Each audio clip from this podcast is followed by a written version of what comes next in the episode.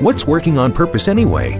Each week we ponder the answer to this question. People ache for meaning and purpose at work, to contribute their talents passionately, and know their lives really matter. They crave being part of an organization that inspires them and helps them grow into realizing their highest potential. Business can be such a force for good in the world, elevating humanity. In our program, we provide guidance and inspiration to help usher in this world we all want working on purpose. Now, here is your host, Dr. Elise Cortes.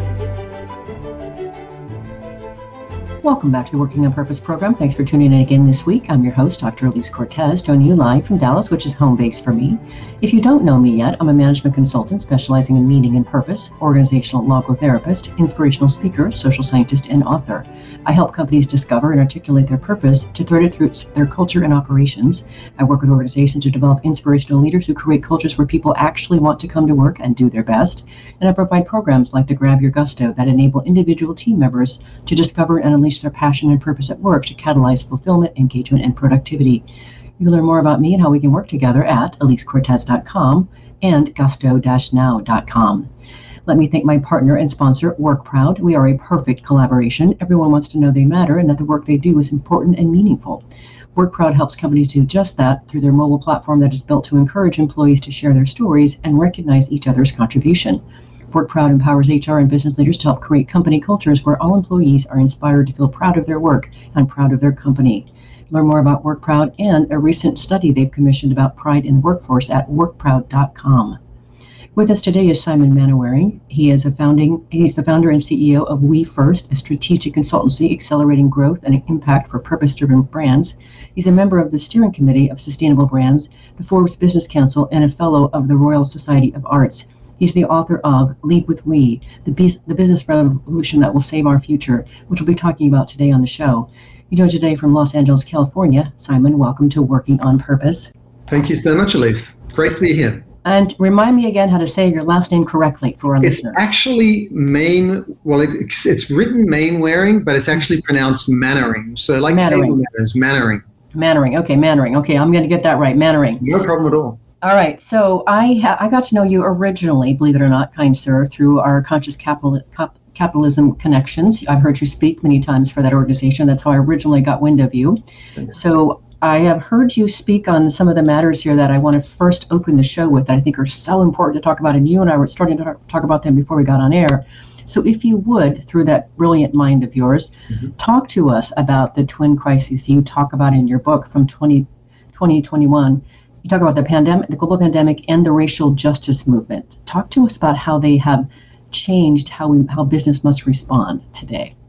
Well, it's a great question because I think even prior to COVID 19, which really sent the world into a tailspin, all of us were already starting to see that these issues, you know, plastic in the oceans, climate crisis, loss of biodiversity, were not just something out there in the future that people who cared about those sort of things kept pointing to, but rather they were starting to impact our daily lives. Fires in Australia, fires in California, and so on and so on. But then what happened was that COVID really not only put us all on notice as to, you know, we've got to respond differently, we've got to show up differently, but it also over time forced us to reflect on what is important and how fragile life is and what sort of future do we want to define for ourselves. While at the same time, on top of climate, on top of COVID, we had BLM, the Black Lives Matter movement, which really kind of threw into relief long standing disparities and racial inequalities out there. And so it was this really strange coincidence of circumstances where we're being forced to reflect on our lives and our lives looking forward at a time when the fragility of the natural world and our social systems is really in stark relief right in front of our eyes. And so I think what it did was it accelerated our expectation of business to show up in new ways. And I'll tell you one other thing, Elise, which is really interesting. Consumers, customers, employees, investors, regular citizens out there saw business respond in a way they've never seen them do it before. Mm-hmm. Dropped everything, sent their employees home, retooled their supply chains to make PPE equipment. I mean, you can't unsee that. You saw the capacity of business to respond in a crisis, and now they know it's possible. Mm-hmm. You know, one of the things first, one of the first few things that I did when the panic was rolling out is I realized from a from from a vantage point of business and human capital, and I had had Marcus Buckingham on my show just recently before that. Is I thought, oh my gosh, now is a perfect time for every business to to look at every single process that they do, especially related to a human being, and examine if that's still do we still need to be doing that? Do we still need to require people to be sitting in jobs for two years before they move on to their next job? Things, antiquated systems like that and so I really saw it, like you said, as a real shakeup, a real wake up call, a real opening for them to start to change, examine first, and change what wasn't working and move into something that was. I, I totally agree. And I think not only did were we all forced to be more agile in our businesses, I mean, to spin up programs to support the whole human being and employees spin up you know safety protocols that never had existed before spin up ways of working remotely but here's the other thing about it people think that COVID 19 was an anomaly. A lot of people do, and that hopefully we'll get back to things as normal, whatever that looks like.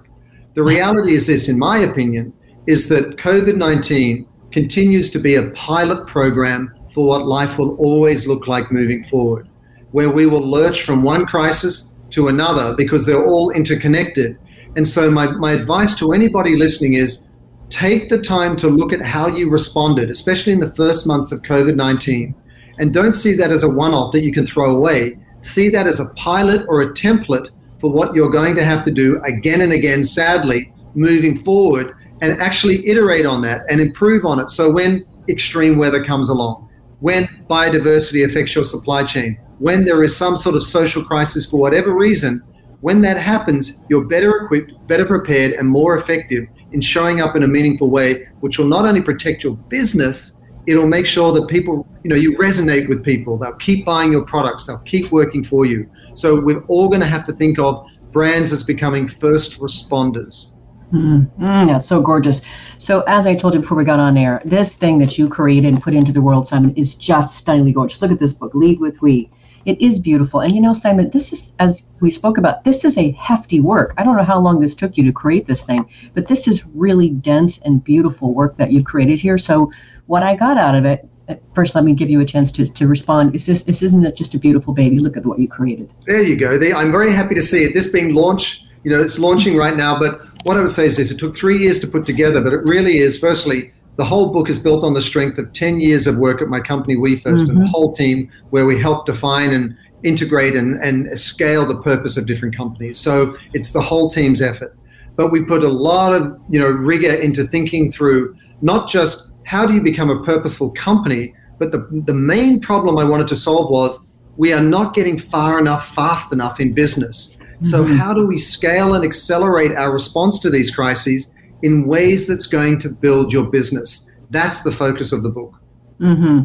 And of course, the other thing that I gravitated to, being that I'm in the meaning and purpose camp, of course, is it seemed to me that another one of your major, major points is, is that it's not enough for us to have just simply a shared purpose, but more that we need a collective purpose. Yeah. So, in that beautiful vernacular of yours, would you tell us more? What do you mean by collective purpose? Yeah, I mean, you know, Elise, you and I have both been working in this space for some time. And what I observed, having been lucky enough to work with companies like Tom's and Timberland and so many startups and large enterprises, is what's wrong with this picture? And here, we're not getting far enough fast enough. And here's my answer.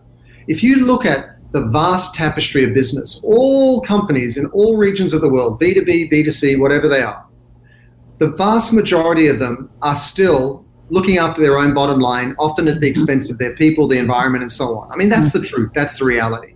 But in them, like, like stars in the night sky, we've got all these different, growing number of purposeful companies, but we don't have the connective tissue between those efforts to compound, to unlock the synergies between them. And so we're almost self limiting in that we're working with our, our stakeholders closest to us, like our employees, our, our customers, our you know, suppliers. But we need to actually weave the connection between all of these efforts. And here's a distinction I would draw. For a long time, a lot of purposeful companies have thought in terms of you know, the virtuous cycle do well by doing good. What I talk about in the book is the virtuous spiral of collectivized purpose. And what I mean by collectivized purpose is this we need a new narrative for business at large. We need to repurpose business as a whole to empower us to live and work and grow together in new ways that restore and protect the natural and social systems on which all of our futures depend. That has to be the overarching purpose of business, the collectivized purpose. Within that, each individual company must do something that's authentic and specific and differentiated to them. It's got to be true to you. So when you do that, this idea of collectivized purpose allows you to see business as a movement of movements. The larger movement is to restore and regenerate the natural and, and social systems on which we depend. The movements within that are everything large and small companies do to execute against issues that are relevant to them. Mm. When you were talking, Simon, I got a picture in my mind, and that is like sort of like this, this, this, this on this whirl, swirling, whirling of all these different objects and the different components of the we that you have here, the six different components. They're all swirling together, and their, their energies are touching each other and swirling each other upward. That there's a there's a way for us to be able to, to truly elevate that consciousness that I, I think that you're speaking to. Uh, it's very true. And here's my concern these issues that we're trying to solve for are not sitting there statically in the future waiting for us right. to arrive. You know, right. climate crisis just waiting there. Yeah. They're compounding in the future and hurtling back towards us in the present. Mm, so the, the timelines we're working against are contracting towards us. So the urgency and the need to unlock the synergies and work together in more intentional ways comes from the urgency of those timelines. Mm-hmm, and so, mm-hmm. yeah, you're right. It's a self fulfilling prophecy. If you do more good in your company and I do the same with mine, we enable and embolden others to do the same. That encourages market forces to reward that more and more, which drives capital to go towards those companies more and more, which inspires large legacy brands to change what they're doing more and more. And it just simply means that business at large can be sort of redirected, repurposed sooner so that we can meet these challenges in time. Because the reality is this after a certain point, Elise, based on my research, and it's within the next decade or so, there's a cascading effect beyond which there's nothing we can do. Whether it's biodiversity breaking down, you know, President Obama said, I think it was yesterday in Alaska, he said, we're almost out of time on the climate crisis. That doesn't mean we have to be pessimistic. It just means we need to start working together in new ways. Mm-hmm, mm-hmm. I, I am completely and absolutely convinced of that, of course. So what I wanted to do also for the show, um, we've got another two segments after after these last couple last couple minutes in this one. And what I really want to do, Simon, is for our listeners is really break down and, and showcase your virtual spiral of collectivized purpose in action. So if we start with the first bottom component, which is we, um, you talk about, I love, there's a few things that I just picked out that I thought were so interesting and, and, and yummy. You say we should think of ourselves as corporate ecologists. I love that. All of us, every single one of us.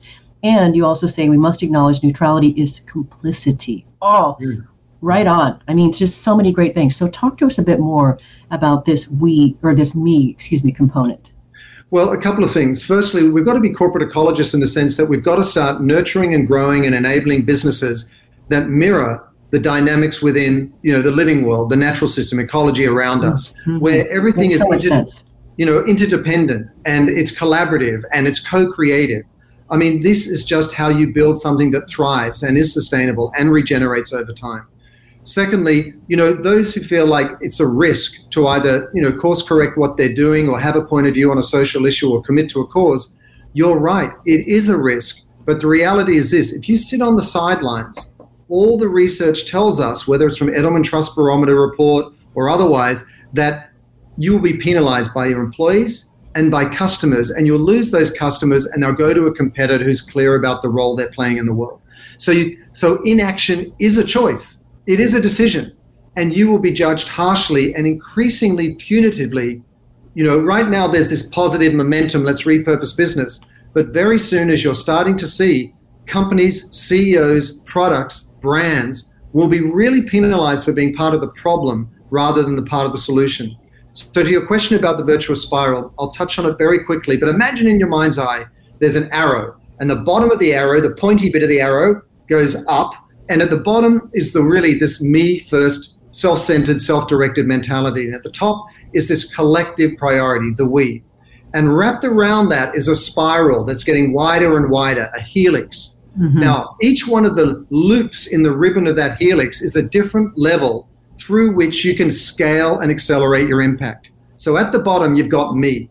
And that means I've got to choose to lead. Why? Because we're in this mess together because of everything that you, Elise, did, that I did, the cars I drove, the products I bought, we got into this mess together and we're going to have to work to get out of it together. So we've got to lo- unlock our individual agency in terms of where do I bank? What products do I buy? Where do I work? What car do I drive? What's my diet like? All of these are not just inconsequential choices, these are ways that you can feel like you're part of the solution by contributing to doing more good and less bad. Mm. Above that, and, and one couple of points on that, you know, the, the UN climate, you know, the, and COP26 recently said it's code red for humanity. And the Lancet Planetary uh, Health Report said 56% of young people around the world feel humanity is doomed. So wow. we better be on point. I mean, do we need any more urgency than that? And then if we go to the next level, you've got leaders inside companies. Now, that could be the founder, it could be the CEO, but it could be anyone inside a company that chooses to lead. And they've got to define the purpose of the company, integrate it, and bring it to life. And I'll give you some examples. Walmart, the biggest retailer in the world, has recently announced Project Gigaton, where they're working inside their company with their suppliers to pull a gigaton of carbon out of the air, of greenhouse gas emissions. Amazing. Mind boggling. Or, but Deloitte, one of the biggest consulting firms in the world, is now educating their 330,000 employees about the climate crisis. Again, working internally with your employees to equip them to play a more meaningful role. So you've got me choosing to lead. Then you've got leaders inside a company defining your purpose and bringing it to life. Then you've got the culture above that, the culture of your employees, of all of your stakeholders inside your company. And you hold on just a second. I want to, I don't want, I want to make sure we get this all. I'm going to grab a first break. So hold that thought. We'll come back to culture. No problem. Don't you run away, any of you. All right, I'm your host, Dr. Elise Cortes. We've been on the air with Simon Mainwaring, author of Lead with We, The Business Revolution That Will Save Our Future. We've been talking a bit about where this book came from and why it's so essential. After the break, we're going to hear more about his explanation of this spiral he's been talking about and introducing. Stay with us. We'll be right back. Dr. Elise Cortes is a management consultant specializing in meaning and purpose. An inspirational speaker and author, she helps companies visioneer for greater purpose among stakeholders and develop purpose inspired leadership and meaning infused cultures that elevate fulfillment, performance, and commitment within the workforce. To learn more or to invite Elise to speak to your organization, please visit her at elisecortes.com. Let's talk about how to get your employees working on purpose.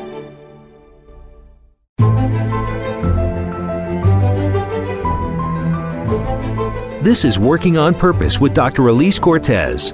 To reach our program today or open a conversation with Elise, send an email to Elise, A L I S E, at elisecortes.com.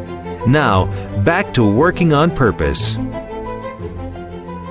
Thanks for staying with us and welcome back to the program. Before we get back into the content, I want to invite you to check out the book that I got out last November of 2020. It's called Purpose Ignited How Inspiring Leaders Ignite Passion and Elevate Cause, which is on Amazon. I wrote the book to awaken readers to their passion and purpose and help transform them into inspirational leaders who enliven the workplace and elevate the contribution of business to all its stakeholders. If you're just joining us now, my guest is Simon Mainwaring. He is the founder and CEO of We First, a strategic consultancy accelerating growth and impact for purpose driven brands. He's the author of Lead with We, the business revolution that will save our future. I'm your host, Dr. Elise Cortes. So, we talked before the break about two of your, uh, your, your pieces, me and leaders. You were on culture next, I believe. Absolutely. And imagine these are, again, up an arrow with a spiral around it me at the bottom, then leaders. We're up at the third level, which is your company culture. And that is about co creating impact together. And I'll, I'll, give you, you know, just one example. You've got uh, Michelob Ultra, which is a beer company working with its suppliers, its farmers out into the field, and through its contract for change, it's actually paying them to transition to regenerative practices in their agriculture and their farming. You know, you're starting to see companies working inside their organization in very, very unexpected ways to mitigate risk to their reputation, to really galvanize their employees around something purposeful. And you know, one more example: Timberland's Path to Service. Every year, 90% of their employees go out and plant trees all around the world, and that really just reconfirms to them the role they're playing, and that makes work more meaningful to all their you know the, the employees who show up every day. So above culture, you get to the, the next level, which is community. And community is your customers. And sometimes people think, oh, that you it's about marketing, but I don't think of it as marketing. I think of it as community architecture, where you're building a community that will drive a movement that creates the change you want to see out there. And I'll give you a couple of examples. IKEA in Europe and now in the US, just in the last couple of weeks, have announced that they'll actually buy back old IKEA furniture that, that you don't want anymore. We've all had all the frustration of building it in the first place, but now they'll buy it back to create that circular economy in its own supply chain. At the same time, IKEA in Europe is now selling renewable energy to its customers so that they, their households can become climate positive. So suddenly, an affordable furniture maker is becoming an energy provider so that people look at the brand and go, wait a second, they're not just giving me the furniture I need, they're a platform through which I can make meaningful choices that are responsible to my future, and it deepens the loyalty to the brand. And then above community, we go up to the level of society. And at the level of society, this is where brands talk about women's empowerment, same sex marriage, access to voting, you know, uh, post traumatic stress disorder, all these different issues that you've seen brands wade into. A Couple of great examples. Procter and Gamble, one of the largest you know, consumer packaged goods companies in the world, have really waded into the racial bias dialogue with their campaign called The Look, where they're really calling out people, you know, white people, about the biases against people of color or from multicultural backgrounds. Mm-hmm. So even when you're, you're incredibly consumer sensitive, like a CPG company would be, they're wading into highly complex and sensitive topics. And then finally, and just in your mind's eye, up this arrow with the spiral, you've gone from me to leader to culture to community to society. At the top, you have transcendence, which is really about where we transcend selfishness to the point that we are working in harmony with nature. And we have this restored that symbiotic relationship. And I'll give you two examples. One is the 2030 calculator, which won the Grand Prix at the Cannes Advertising Festival this year, which basically empowers businesses of any size to define how what's the carbon footprint of what they're making and share that with consumers so that we can make informed choices or small innovative companies like bolt threads that are decoding the dna of spider webs to make eco silk that they're using in to, to with stella mccartney to make 100% biodegradable tennis dresses you that know, is so cool. It is so cool when we realize that around us are littered all these biological blueprints mm-hmm. that provide the solutions we need in our lives in ways that serve nature rather than stealing from it. And I think you know that's the transcendent level. Okay, a couple things. So I had Christian Cromie on my show. He is from, do you know him? He's from the Netherlands. He he talks also very much about integrating natural processes into, you know, sort of evolutionary and consciousness raising causes and processes, a lot like you're talking about, which I think is just brilliant. So I want to go back to each of those levels and, and revisit some of the things that I pulled out that I thought were really interesting from your book. Sure. Um, because one of the things I do on this show, Simon, is it, the, the conversation. This is a six and a half year running show. 355 episodes, we really are advancing the conversation on how to create workplaces where people actually want to come to work. We, we have leaders that actually bring them to their greatness, and we do business that betters the world. That's what the show is all about. So each conversation has got to advance that conversation. Right. So, um, so one of the other things that you said that I thought was really interesting on the me level was that we consumers need to use our money to hold businesses accountable. Right. Say more about how we can do that. Well, you know, increasingly consumers are aware that they're voting with their dollars every day. Mm-hmm. And there's been this deceit going on or conceit that we didn't really know what the carbon footprint of that packet of crisp packaging was or this car I'm driving. Really, we had no line of sight to make informed decisions. And so now consumers are voting with their dollars in the shopping aisle. And you've seen this massive pivot towards responsible you know, products. Just think about the opportunity that's here. Clean food, food has gone through the roof, the whole sort of transition in the food industry.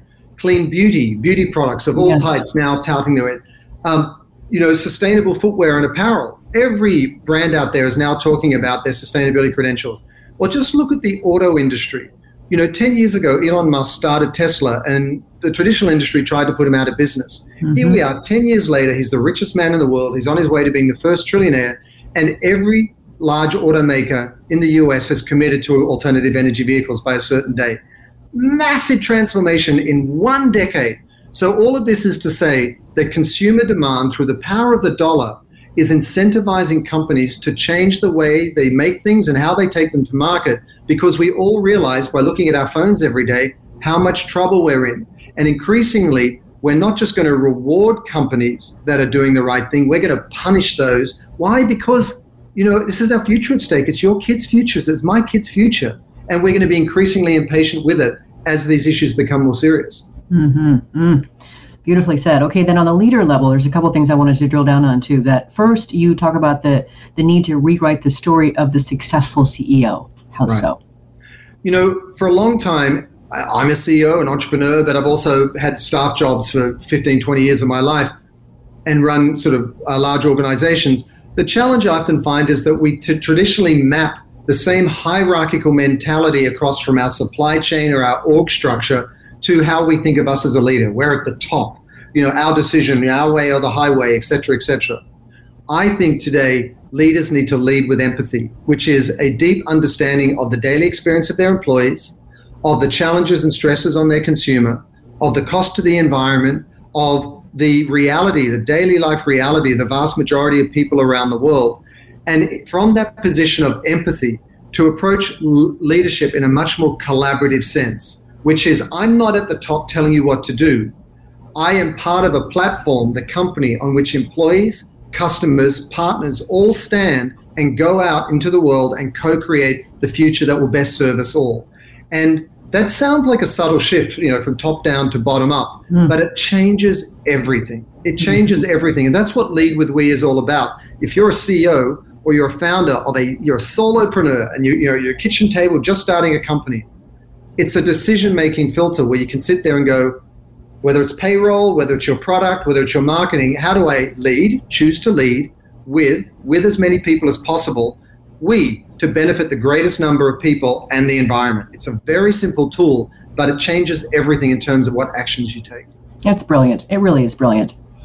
And then, of course, I want to hear about the five traits that you mentioned of purpose driven business leaders today. Well, how do you categorize that, those five? You know, it's interesting.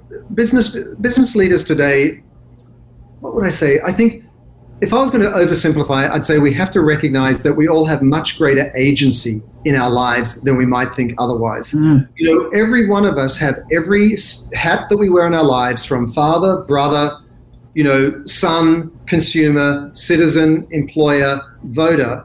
We've got to unlock the agency across all of those. And the key trait here is that you have to consciously choose to lead. And I, I'm, I'm, I'm, I'm going to lean into this a little bit because I have an objection to the idea of stakeholder capitalism, and let me explain mm, why. Mm, I'd love to hear that.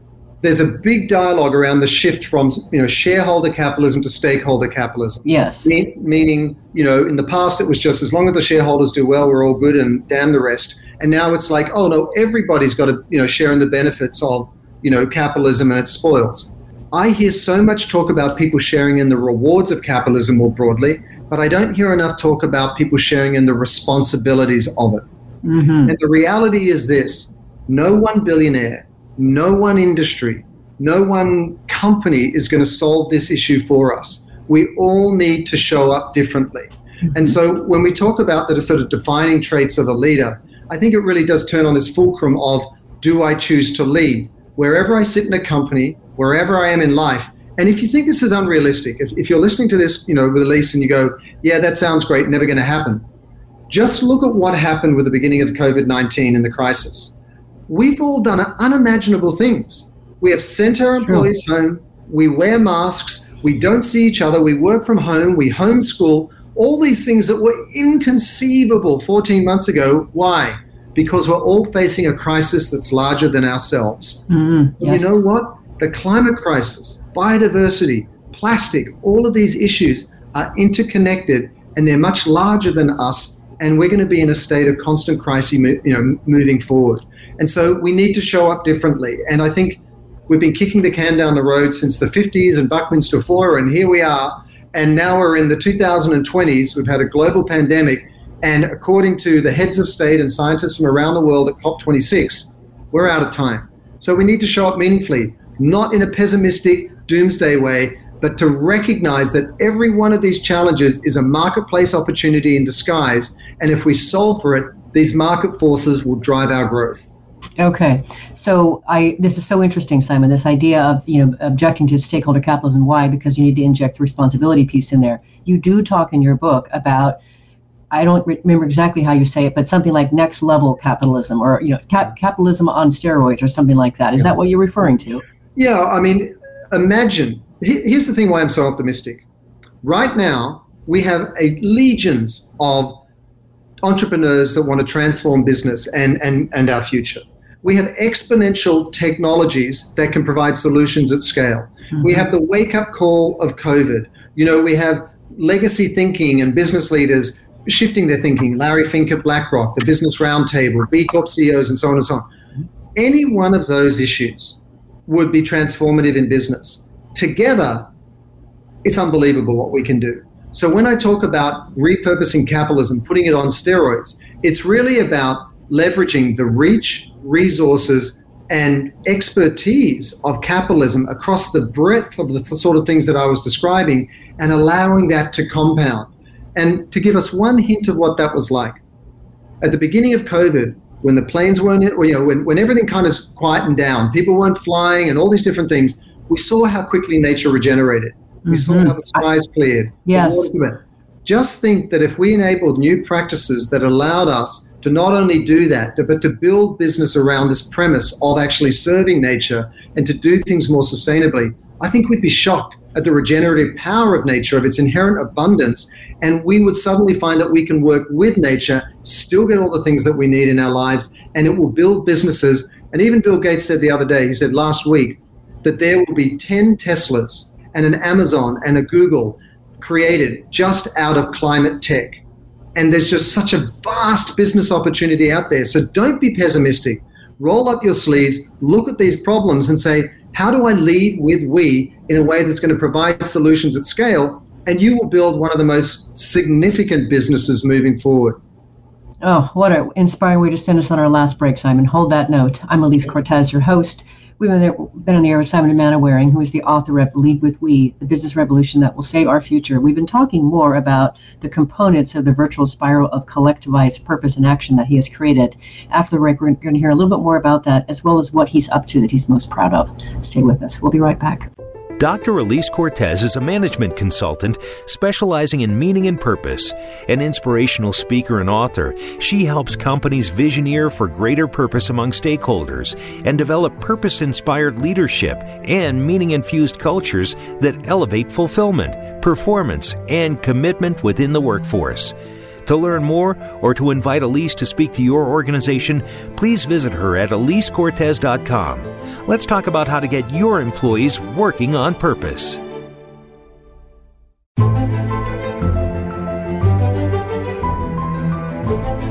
This is Working on Purpose with Dr. Elise Cortes. To reach our program today or open a conversation with Elise, send an email to Elise, A L I S E, at elisecortes.com. Now, back to Working on Purpose.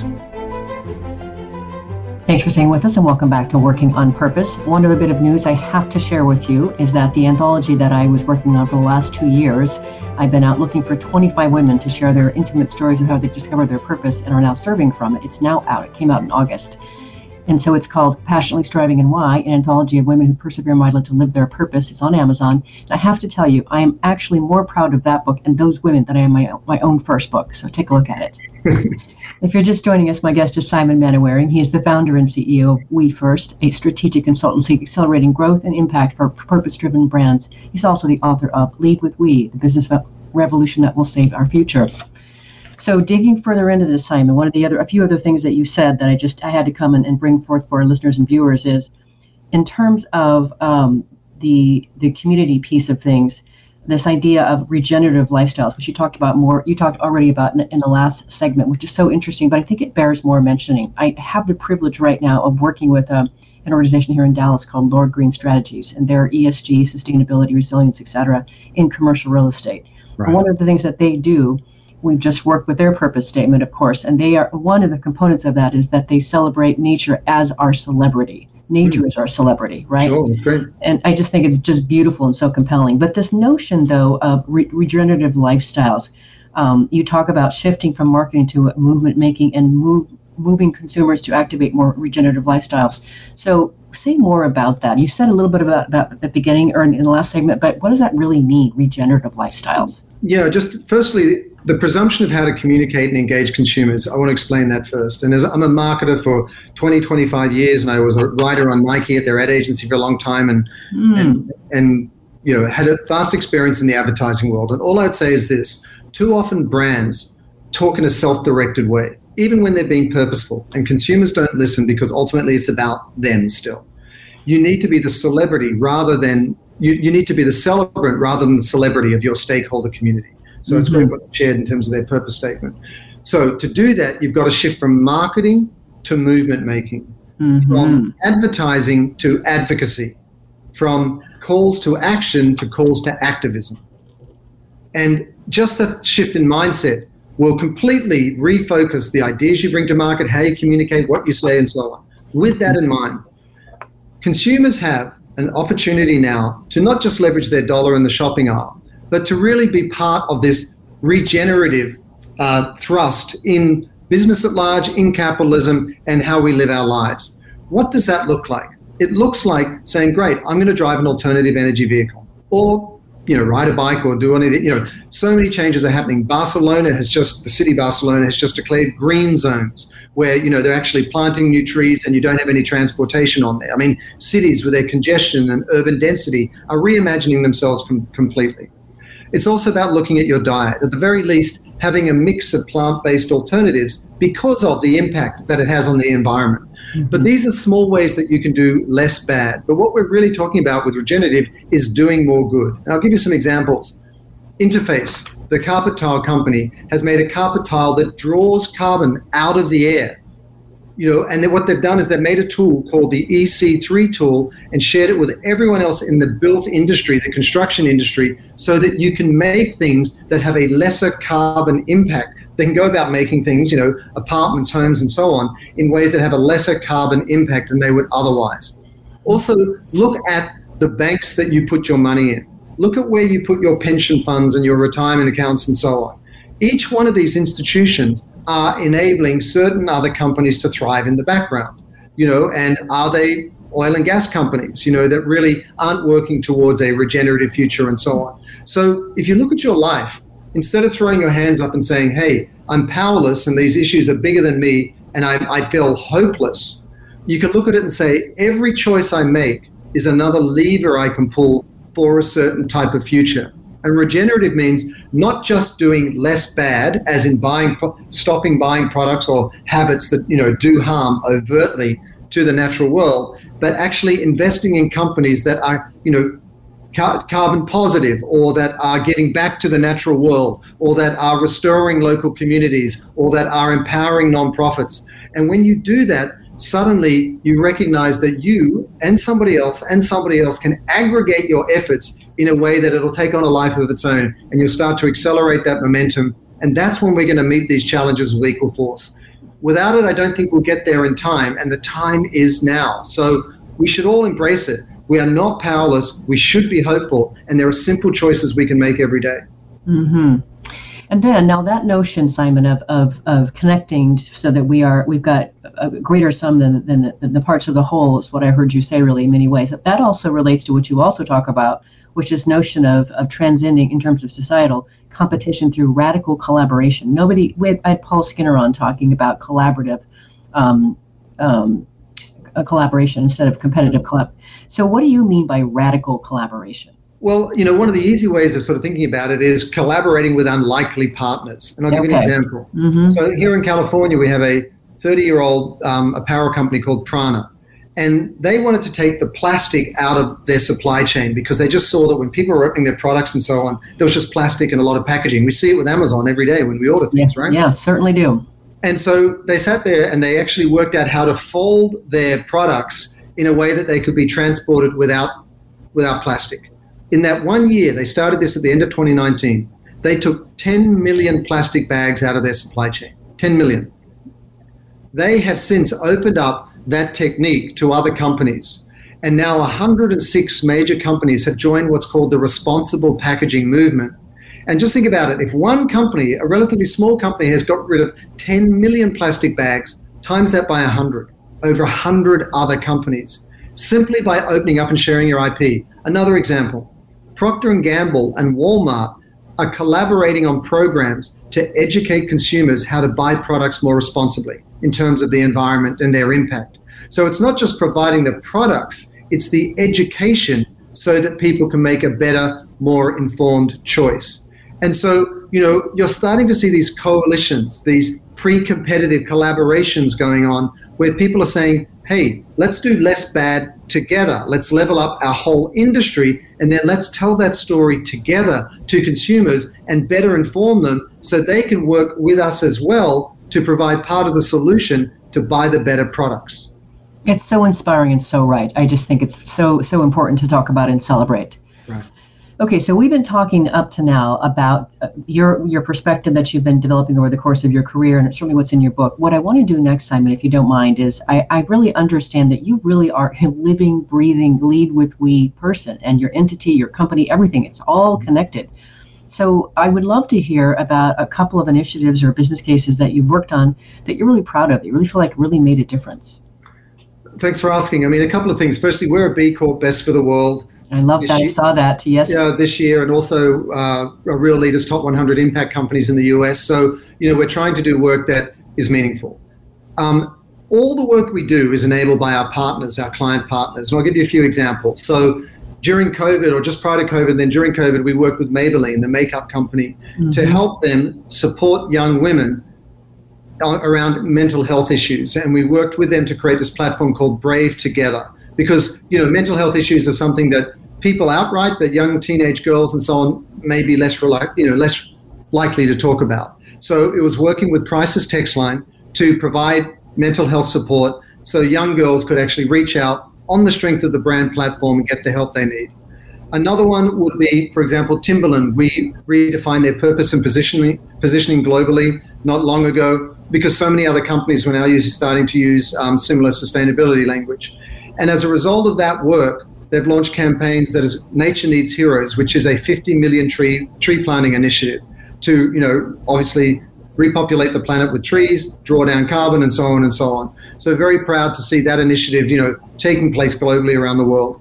And then another one at an enterprise level. So I'm going from a small company to, you know, a well-known global brand like Timberland to an enterprise level.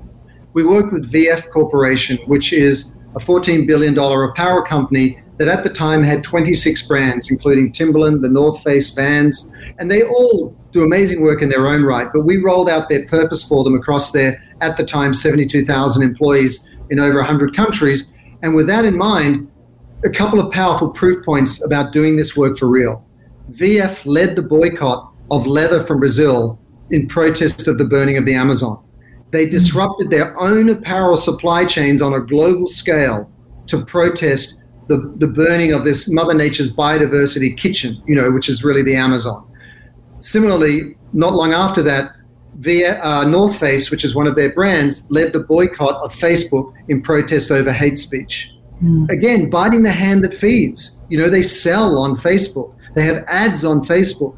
So whether it's Maybelline with Crisis Text Line, whether it's tree planting initiatives with Timberland, whether it's a corporation like VF boycotting, you know, leather from Brazil and to, to preserve the Amazon. It's not just about having a pretty purpose statement and integrating it in your culture. It's walking your talk and making a difference in people's lives. And so, you know, there's some of the examples of the work that we're proud of, but it really is, it's a credit to the brands. You know, we are there to support them, but if they didn't want to do it themselves and they weren't willing to invest the time and the capital, it wouldn't happen. Mm-hmm. But what I also really appreciate about what you're talking about, Simon, is just the way that you can really interject, intervene, and elevate agency and scale by the work that you're doing. It's just it's so inspiring and so important and so necessary.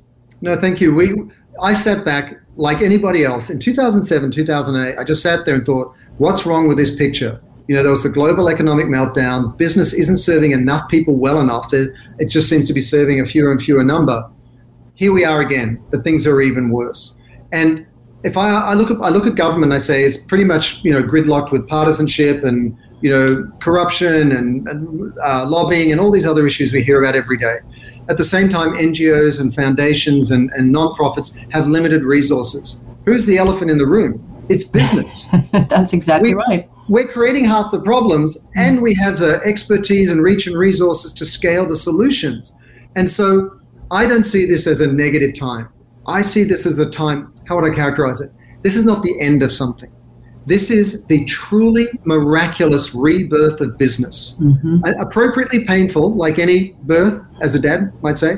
But, you know, I would say this we are starting to witness the awakening of business where we serve nature rather than steal from it. Yes. And and when we do that, nature will dazzle us with its regenerative capacity if we just give it half a chance and we're going to fall in love with the natural world all over again. Mm-hmm. We're going to realize that everything we need is right in front of us and we've been looking past it. And we're going to see that we're going to start reconnecting to each other as a human family and to the planet we all share. Why? Because our very survival depends on it. Not because we suddenly grew up, woke up and grew a conscience, but because our survival literally depends on it. Mm-hmm. That's a good reason, I think. I, I think it's a great reason. And in fact, really quick, I have to insert. Have you seen My Octopus Teacher? I have, and it was just a very powerful example of the absolutely unfathomed potential connection with the natural world that is just waiting for us. I know that's why I put it in there right there. I have had uh, Swati Thiagarajan, who she, who's the associate producer on the show, talking about it. But so anyway, it's a perfect place to put that. And guess what, Simon? We're already out of time. So it's saying about 20 seconds. How would you like to leave our listeners and viewers? You know, here's what I'd invite you to do go to Amazon or leadwithwe.com and buy the book. And for yourself, it's a blueprint which gives you a step by step plan to follow so you can do this in your own company based on all our 10 years of work with these great brands. Put it all in there in a programmatic way so you don't have to think through it. It's all just there. Secondly, I would ask you buy a second copy and give it to an entrepreneur or a corporate person you know needs to hear this or might be open to it in their own self interest because it's going to propel their growth moving forward. So, a copy for yourself and a copy for somebody else so you can double your impact. And then I would love people to talk about it on social. Just share the book Lead with We on social, whichever way you can. The reason is this is not about moving books, it's about moving minds and hearts and behaviors fast so that we can actually uh, launch this new era of business and really have a future to look forward to. I'm in, Simon. I'm in. I'll help spread the word.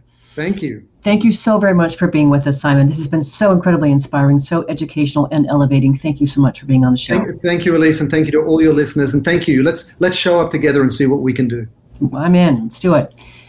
If you want to learn more about Simon Mainwaring, as we were talking about, the, the, work he and his team does, or his book, you can go to leadwithwe.com, as you mentioned. As he mentioned, you can also go to Amazon and just type in "Lead with We" or his name, Simon Mainwaring, and find his book quite easily. Last week, if you missed the live show, you can always catch it via, via recorded podcast. We were on there with Uni Torotini from Oslo, Norway, talking about the dangerous loneliness crisis, how it costs organizations, and how relational energy and purpose can ameliorate it.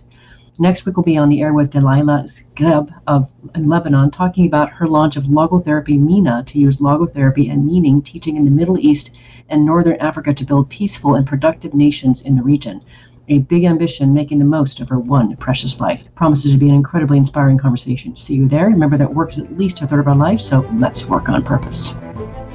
We hope you've enjoyed this week's program. Be sure to tune in to Working on Purpose, featuring your host, Dr. Elise Cortes, each week on the Voice America Empowerment Channel. Together, we'll create a world where business operates conscientiously, leadership inspires impassioned performance, and employees are fulfilled in work that provides the meaning and purpose they crave. See you there. Let's work on purpose.